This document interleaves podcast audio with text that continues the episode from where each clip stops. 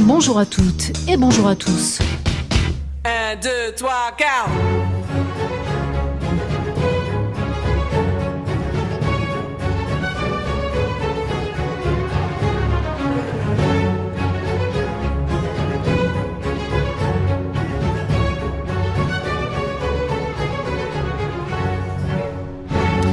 Et si nous parlions aujourd'hui de la servante de théâtre, cette petite lampe qui veille la nuit sur les plateaux déserts Et si nous parlions aujourd'hui de la servante au théâtre, cette femme dégourdie, intelligente, très décomplexée, qui de Molière à Marivaux nous dit beaucoup des rapports sociaux, amoureux, politiques à l'œuvre dans les pièces ainsi que sur les scènes. Notre invitée du jour, la comédienne et metteur en scène Catherine Yegel, a été une flamboyante serva amorosa dans une pièce italienne écrite par Goldoni. Elle sera sur les planches du Petit Saint-Martin à Paris à partir du 20 septembre dans le spectacle de Pierre Notte, La nostalgie des Blattes. C'est avec cette actrice qui se tient tête haute, dont le nom fut longtemps associé à celui de la comédie française, mais qui a su s'émanciper et d'une maison et d'étiquettes qui lui collaient de trop près à la peau, que nous ouvrons à sa lettre S comme servante, notre encyclopédie vivante du théâtre. Nous sommes ensemble jusqu'à 16h. Bienvenue.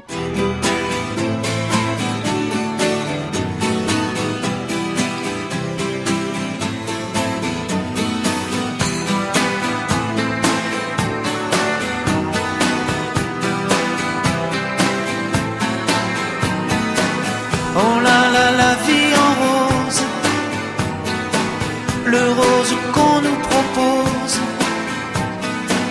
d'avoir les quantités de choses qui donnent envie d'autre chose. Ah, et on nous fait croire que le bonheur c'est d'avoir, de l'avoir plein nos armoires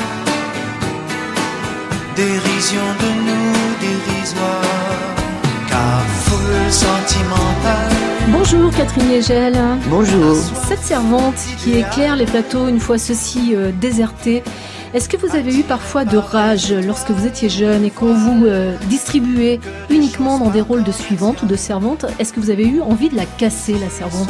Ah non, pas elle, pas l'objet. Je trouve l'objet très beau. Oui.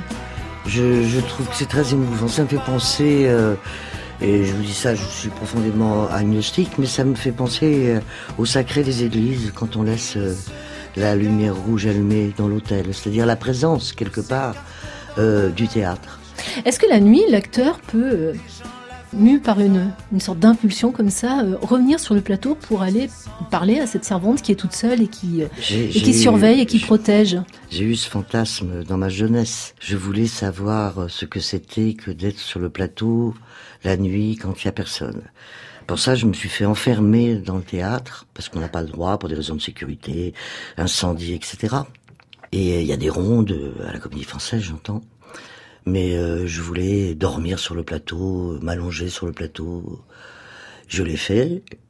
Euh, J'avais emporté avec moi une bougie, c'était encore mieux parce que c'était plus, c'était plus romanesque. Et puis un plateau de théâtre, et particulièrement un plateau de théâtre à l'italienne, c'est comme un, un grand voilier. Et ça n'arrête pas de grincer, de faire du bruit, de craquer comme un bateau. Et je suis resté allongé, euh, vivant enfin mon rêve romanesque, à peu près 4-5 minutes. Et j'ai eu trop la trouille. Et je suis reparti en me cachant des rondes dans ma loge jusqu'au lendemain matin où j'ai été délivré. C'était à la Comédie Française donc Oui, que oui, ça se passait. oui, oui. Catherine Je- je On peut le dire maintenant, il y a prescription alors. Je voulais vivre ce, ce fantasme d'être seul dans le théâtre, euh, la nuit, euh, au milieu de, de- des âmes euh, de tout le monde. Mais elle est encore allumée sur tous les plateaux de théâtre, cette bien servante? sûr, bien sûr, Oui? Qu'est-ce qui se passe si elle n'est pas allumée? C'est le mauvais sort qui s'abat sur euh, la pièce de Bah écoutez, théâtre? je n'ai jamais vu de plateau sans servante allumée. C'est bien d'avoir des légendes comme ça, des mythes. Mais non, mais je crois que c'était surtout par rapport à l'incendie, euh, par à, à cette époque quand ça a été créé. Par exemple, il y a un truc qui m'a horripilé, si j'ose dire, dans un film qui s'appelle Le Dernier Métro de Truffaut, que je trouve très très intéressant par ailleurs, mais les répétitions auxquelles on assistait pendant ce, film se passaient avec la servante allumée et qui était sur le plateau de répétition, ce qui ne veut rien dire. À partir du moment où les acteurs sont là, ou que la technique est là et, et monte ou démonte un décor, la servante est rangée. Donc c'était un non-sens ou une ignorance, ça m'énervait.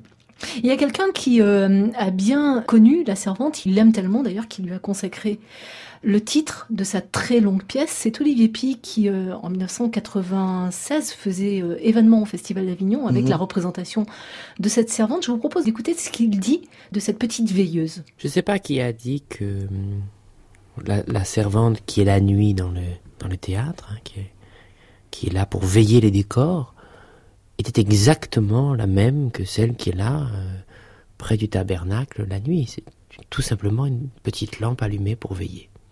C'est, un objet de contemplation, un objet de contemplation. Ce qui, ce qui m'a séduit, c'était de prendre un objet d'abord euh, corporatiste, euh, appartenant à mon travail, mais à ce qu'il y a de plus artisanal dans mon travail. En plus, proche des régisseurs, parce que j'aime, j'aime bien leur travail. C'est bien de, de rappeler que voilà que le théâtre, ça se fait aussi avec des mains, quoi. Ça se fait pas qu'avec une, qu'avec un intellect ou avec un cœur ou avec une voix. Quelle métaphore vous associez, vous, à cette servante de théâtre? C'est c'est quelque chose euh, qui nous appartient. Parce que pour moi, un plateau, c'est un lieu sacré, unique. Même si on doit jouer une clocharde excessivement sale, le jour d'une première, tous les acteurs se curent comme des communiants. Ça a un sens.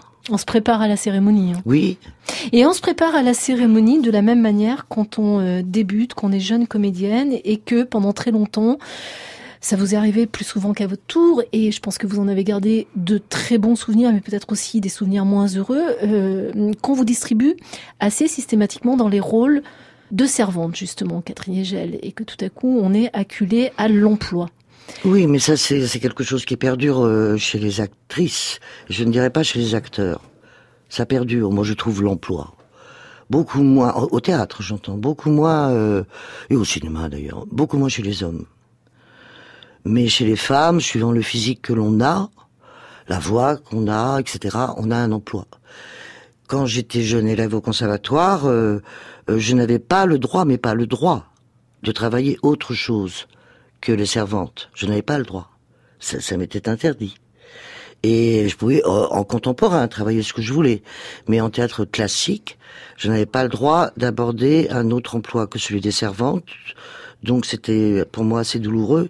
Et quand je suis entré à la Comédie Française, je n'avais pas non plus d'autre emploi. Et même un jour, Pierre Dux m'a dit, vous êtes une soubrette de Régnard. Donc c'était encore plus réducteur. C'est-à-dire, j'étais même pas une soubrette de Molière ou de Marivaux ou de Goldoni. D'après Pierre Dux, je n'étais qu'une soubrette de Régnard. C'est-à-dire pour lui une sorte de second rayon. Non, la c'est-à-dire, euh, les soubrettes de, de Régnard sont très autoritaires, très Mm. fortes, très fortes en gueule. Donc c'est peut-être pour ça qu'il me classifiait dans les soubrettes de Régnard. Mais enfin, c'était peut-être un peu réducteur. Et, et d'ailleurs, euh, pendant des années, à la Comédie Française, je n'ai joué que les servantes. Jusqu'à ce que j'ai à peu près 40 ans. Non, j'exagère. J'exagère. Vous vous 35 souvenez du ans. rôle justement qui vous a permis d'échapper Oui. à ce rôle de servante qui euh, C'est créanciers. votre lot? Ah oui, de Strindberg. Strindberg. Voilà. Mm. Ça, je me souviens du rôle. Parce que je jouais enfin une femme, épouse. Mais vous l'avez conquis de haute lutte, ce rôle? Non, Vous avez réussi à imposer cette non fois-ci pas du votre, tout, parce que votre j'avais, baissé les bras depuis longtemps. Et puis, c'était déjà, depuis un certain temps, plus du tout une souffrance pour moi. Ça a été une souffrance quand j'étais jeune, ça m'a m'aimait. Ça m'a complexé physiquement. Mm. Parce que ça veut dire que blonde, le nez retroussé, on ne peut pas exprimer autre chose que la servitude. Et je me rappelle qu'une fois, euh, Simon N m'avait proposé de jouer Émilie dans Cinda, ce que j'ai fait. Mais il m'a dit, mais si ça te gêne pas, on te mettra une prothèse sur le nez pour le rendre droit. Et j'ai dit oui, bah alors dans ce cas-là, tu prends quelqu'un d'autre. Mais qu'est-ce qu'il a vous tenez Mais il est retroussé. Bah, c'est bien. oui, mais ça ne va pas avec Corneille. Ah oui. Voilà, Ah voyez-vous, il faut comprendre toutes ces choses-là. Donc euh, je lui dis, écoute, c'est pas grave, moi je je jouerai pas Émilie avec une prothèse. Alors ou tu me prends avec le nez que j'ai, ou tu prends une autre comédienne. Finalement, il m'a prise. Bon, je sais pas ce que j'ai fait de mieux d'ailleurs, mais pour d'autres raisons. Voilà, mais j'étais j'étais résigné jusqu'à ce que je découvre par la vertu euh, du temps déjà et des metteurs en scène, d'autre part, la grandeur des servantes. C'était plus vécu comme euh, t'as pas le droit de jouer une amoureuse, tu ne peux jouer que celle qui sert les amoureuses. C'était vécu comme une chance. Maintenant, je suis absolument euh, euh, ravi à l'idée que ma carrière s'est construite autour de ces femmes de l'ombre.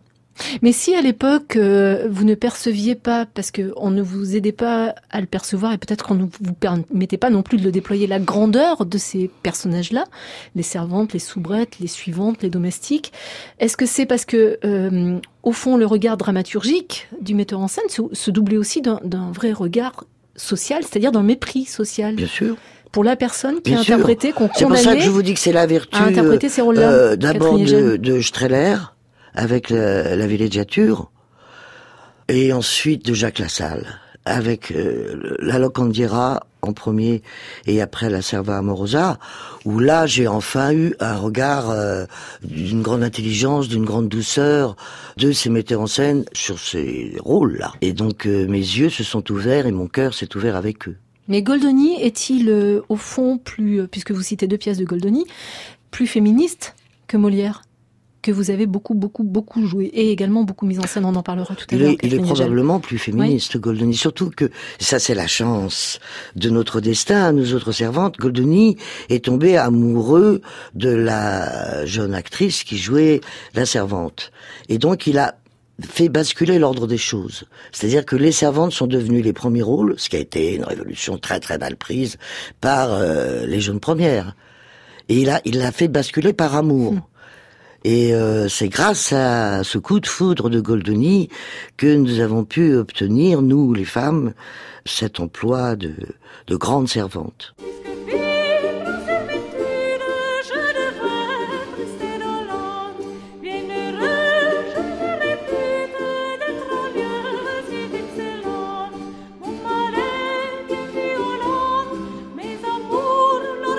France Culture, Une saison de théâtre, Joël Gaillot.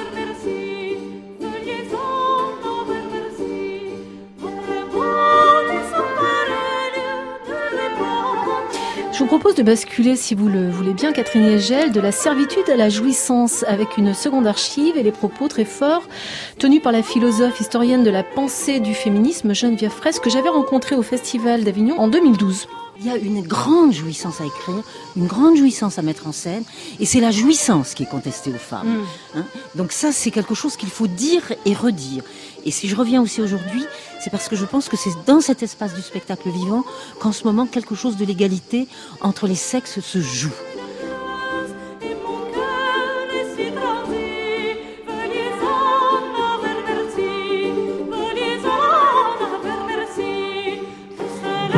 Voilà, Geneviève Fraisse, peu de mots mais des mots percutants. Est-ce que vous pensez que hum, acculer l'actrice de théâtre n'être que la servante sur scène, ça participe de la même chose, c'est-à-dire un interdit jeté sur sa possible jouissance Non, je pense pas Hmm. ça. Euh, moi, cet interdit, il, a- il avait été donné par euh, les professeurs et par, disons, une certaine convention de cette époque. Mais je ne pense pas ça du tout. Non, plus du tout, depuis longtemps. Non, au contraire. La servante, il y a une jouissance du secret, il y a une jouissance de l'ombre, Mm. il y a une jouissance euh, du fait qu'elle tisse des raies pour euh, faire avancer l'action, pour protéger le maître ou la maîtresse qu'elle a à protéger.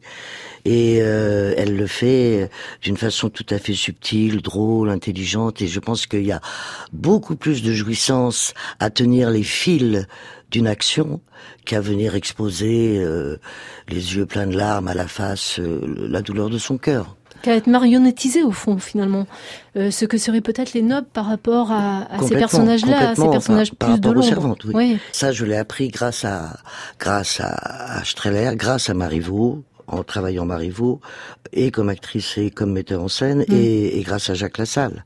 C'est sûr que chez Molière, euh, ben souvent ce sont des plus des gouvernantes que des servantes. Elles se sont généralement parce que les mères sont mortes. Les, Toinettes, les Dorines, elles ont remplacé la mère morte. Donc elles sont quelque part les mères de substitution des jeunes premières qui ont des soucis avec la folie de leur père. Et donc euh, elles sont plus que des servantes, elles ont une vraie autorité, une vraie place dans la maison. Lorsque vous passez à la mise en scène vous-même, et ça fait déjà longtemps que vous signez des mises en scène, que ce soit Marivaux ou Moulière, est-ce que vous avez le désir de réparer quelque chose par rapport au statut social, par rapport à une lutte des classes, par rapport à, à une infériorité dans laquelle seraient encore maintenues euh, ces femmes de conditions inférieures Je mets tout ça avec beaucoup de guillemets. Si on pense à. Marivaux, si on pense à Marivaux, euh, il y a la même chose pour les valets. C'est-à-dire que Marivaux déplace absolument l'ordre euh, des choses. Euh, c'est bien sûr dans le jeu de l'amour, mais c'est aussi dans quasiment toutes ses pièces. Soudain, les valets deviennent maîtres et, et les maîtres deviennent valets. C'est valable dans l'île des esclaves, c'est valable, bon, etc. Mais bon, ce qui est terriblement pessimiste dans la vision de Marivaux, c'est que tout reprend sa place à la fin. Mm. Et quelle que soit la vision que l'on ait par rapport à l'époque, les choses sont telles qu'il y a peu de place pour l'espoir social, de progrès humain, pour les hommes comme pour les femmes. Et vous avez l'impression que chez Molière, ça n'est pas la même chose? Non. Qu'il y a plus d'ouverture? Non, pas pour les femmes, Mm. et surtout pas au XVIIe. Mm. Non, non. Molière, lui, prend un type euh, euh, de folie et il traite autour. Un avare, un, un hypochondriaque, euh, un dévot, euh, et il traite autour la folie de l'homme euh, et les, orages que ça procure dans une famille. Molière, il, il défend la jeunesse, il défend l'amour. Oui. Mais je crois pas qu'il essaye que l'ordre social bouge. Marivaux s'amuse à le faire bouger pour le remettre à sa place. Goldeni est peut-être plus rousseauiste ou voltairien que Marivaux. La lutte des classes, c'est quelque chose qui existe dans le monde du théâtre, Catherine Hegel, Entre acteurs? Hmm? Non. entre acteurs, entre artistes, entre metteurs en scène et acteurs. La lutte euh, des classes? hmm? Non. Non? Je- enfin, j'ai la naïveté de penser qu'à partir du moment où on est tous ensemble euh, au sein d'une représentation, euh, bien, on est dans la même aventure et que euh, même ce n'est même pas sexué. On est tous euh, dans la même aventure et je n'ai pas du tout l'impression, en tout cas, qu'il y ait des possibilités de. Je parle au théâtre, hein, Hmm. euh, de harcèlement ou de chantage. euh, euh, vis-à-vis des femmes par rapport aux acteurs. Non, je- en tout cas, je l'ai jamais vécu. Et je l'ai jamais vu être vécu autour de moi. Au théâtre, on peut plus tricher à partir du moment où on, où on lâche les amarres. Il faut bien que le bateau arrive à quai.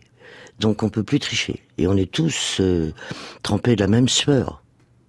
Hommes ou femmes. Est-ce que vous avez le sentiment que euh, ces, rôles de, euh, de Dorine, de Lisette, de Toinette, de Claudine, qui peuplent par exemple les pièces de, de Molière, c'est un peu ce que vous aviez l'air de suggérer il y a un instant, Catherine Hegel, ce sont les rôles où, où finalement s'affirme le véritable pouvoir. Le pouvoir, il n'est pas dans l'éclat, il n'est pas dans la richesse, il n'est pas dans la para, il est là, là où on ne soupçonne pas qu'il est. Bien sûr. Mm. Et c'est encore plus visible chez Goldeni. Bien sûr. Mais euh, parce que ce, ce sont elles qui gardent la raison. Plus que les jeunes premiers, euh, plus que les maîtres qui basculent dans la folie, euh, et plus que les épouses. qui- Alors c'est plus des épouses puisqu'elles sont mortes, donc ce sont des, des belles-mères et qui ne pensent qu'à leur intérêt. Donc euh, ce sont elles qui tiennent la raison et l'équilibre d'une famille. Oui, bien sûr. Je voudrais vous faire écouter une dernière archive. C'est euh, la voix de une de vos contemporaines, metteur en scène, qui a, comme vous, mis en scène les femmes savantes. Je voudrais vous soumettre l'analyse que fait de cette pièce de Molière, Macha Makeyev. J'entendais derrière euh, sa malice aussi, son, son humour, cette écriture extrêmement tendue, forte, puissante, parce qu'il est question aussi du beau langage, donc euh, le poète dramatique s'en donne à cœur joie. Derrière tout ça, oui, quelque chose de désabusé. Et hum, c'est très touchant. Il y a quelque chose qui se fait entendre d'une musique euh, qui s'entend rarement chez Molière, d'une certaine façon.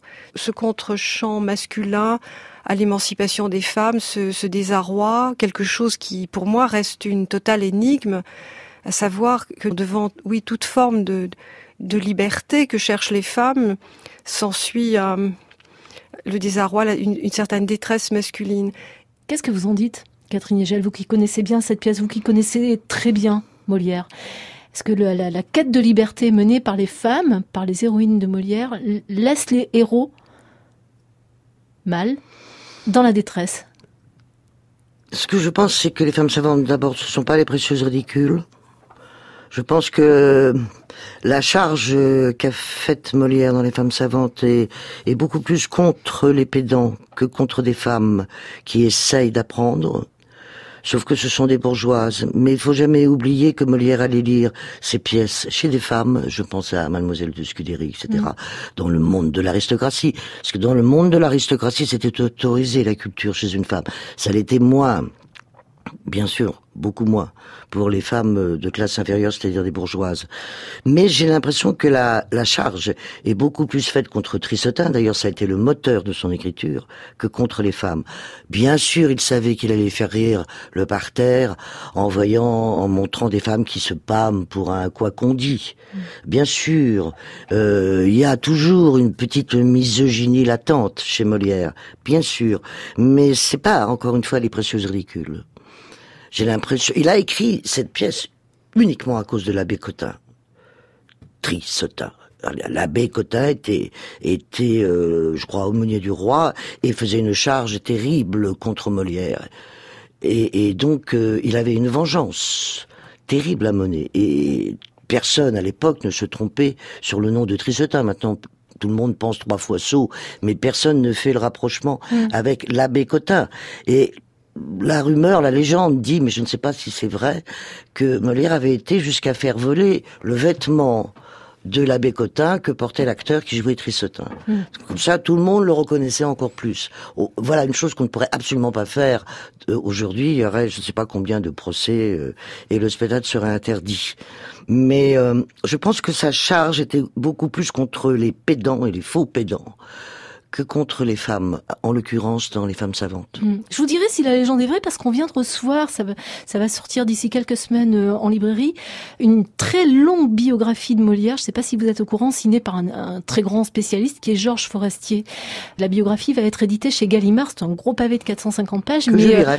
et, et que je vais lire aussi. lirai. Georges Forestier avait signé euh, l'introduction en Pléiade de textes de théâtre de Molière. Donc il faut effectivement aller voir. Mais cette conquête de la liberté par les femmes euh, dans les pièces et sur les, sur les plateaux, elle, elle existe malgré tout.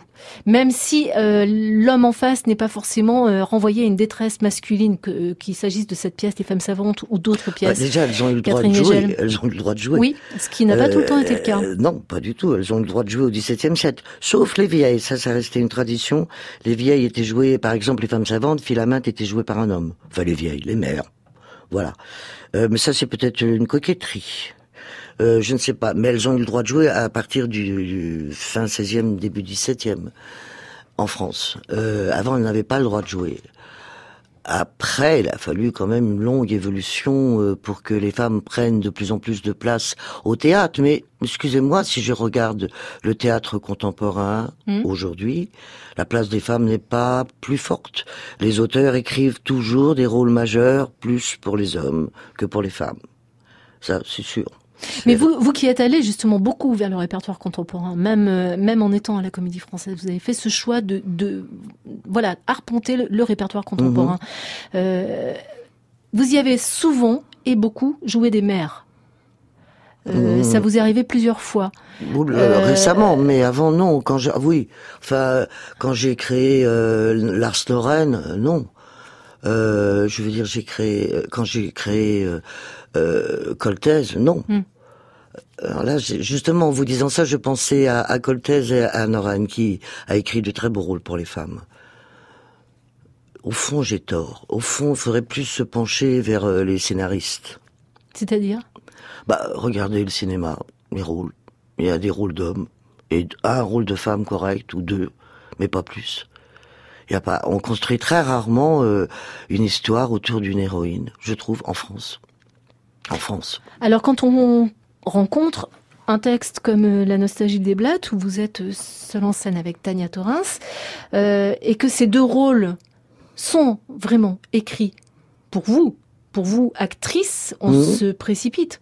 Ben, je sais pas, je l'espère. Mm. Euh, mais en tout cas, c'est un beau cadeau que nous a fait Pierre Note à Tania et à moi euh, à la suite d'un d'un pari parce que Tania et moi, on, on est amis depuis très longtemps, de- depuis je sais pas 40 ans, et euh, on s'appelle le dimanche et on se dit des bêtises et des bêtises qui évoluent au fur et à mesure que nous vieillissons et on rit beaucoup autour de notre âge, de notre âge et de tout ce que ça entraîne. Et, euh, et un jour, on, on se disait toujours, faudrait mettre ça dans le musée de la vieille. Et puis un jour, j'ai rencontré Pierre et je lui ai dit, t'as pas envie d'écrire au sujet du musée de la vieille C'est-à-dire des femmes qui vieillissent mais qui ne veulent, qui ne veulent pas autre chose que vieillir. C'est-à-dire qui n'essayent pas de tricher avec le temps et, et, et de paraître autre chose que ce qu'elles sont. Et, euh, et c'est comme ça qu'on est arrivé à la nostalgie des, blattes, Mm. des blattes. Et c'est un très beau cadeau. C'est une très belle insolence. Ça me plaît bien. C'est un peu. Beckettien, hein. Un peu, un oui. petit peu beaucoup même. Oui, elles sont dans Hein une espèce de no man's land, euh, d'un monde euh, pas si lointain, mais disons, oui, un peu, un peu futuriste. Et il y a plus tellement d'humains, il y a des drones, euh, il y a des drôles de sons, il y a des milices. En 1993 euh, est créée La Serva Amorosa, ah oui, je sais plus la date. mise en scène par Jacques Lassalle. Oui. Vous jouez Coraline, Oui, cette servante oui, vindicative mais généreuse qui est au centre de la représentation. Et il y a une vidéo qui circule sur euh, le site de ina.fr où on vous voit euh, prononcer à un moment donné euh, quelques mots de Goldoni. Vous êtes en costume, vous êtes sur le plateau, il est question des femmes. Et là, il y a une interruption. Les femmes, visiblement, vous applaudissent et vous leur faites un signe de victoire. Et tout ça se passe sur le plateau de la comédie française, Catherine Hegel. J'ai Vous ne la connaissez pas, cette vidéo? Non, bah, je sais que La Serva Amorosa, et ça c'est une grande chance, a été filmée par Jean Douché, Hmm.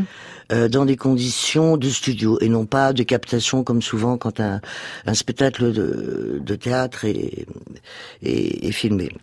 Donc on l'a tourné en trois semaines, euh, en studio, dans les décors, etc. Et, euh, et ça n'a été projeté qu'au cinéma, et ça a tenu trois mois au cinéma. Et je sais que dans une seule salle, hein, Mhm.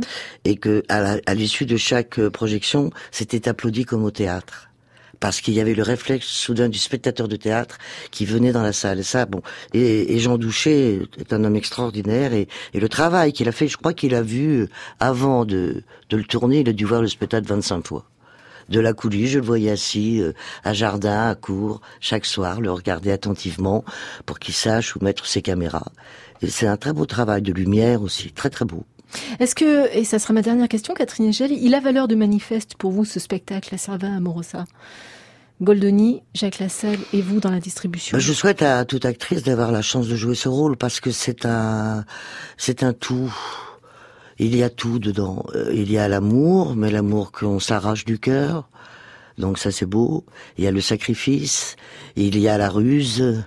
Il y a le travestissement. Euh, c'est un rôle absolument complet pour une comédienne. C'est un, très beau cadeau que Goldoni a fait aux actrices.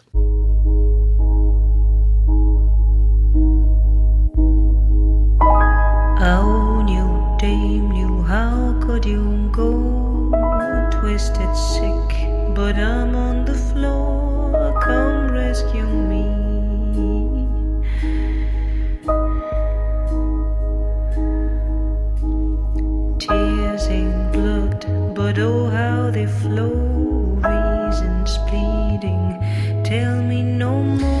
merci Catherine Hegel d'être passée nous voir dans une saison au théâtre. Je rappelle que vous serez à partir du 20 septembre sur la scène du Petit Saint-Martin à Paris aux côtés de votre partenaire Tania Torrens dans La nostalgie des blattes, texte et mise en scène de Pierre Note.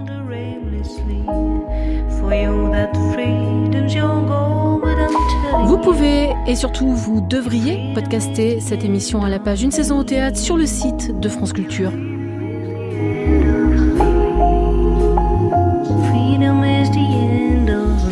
Inès Duperron, Kevin Boisseau, Vanessa Nadjar, Joël Gaillot vous salue. Bientôt 16h sur France Culture. C'est le moment de retrouver Aurélie Luneau et son magazine de cause à effet. Excellent dimanche à vous tous.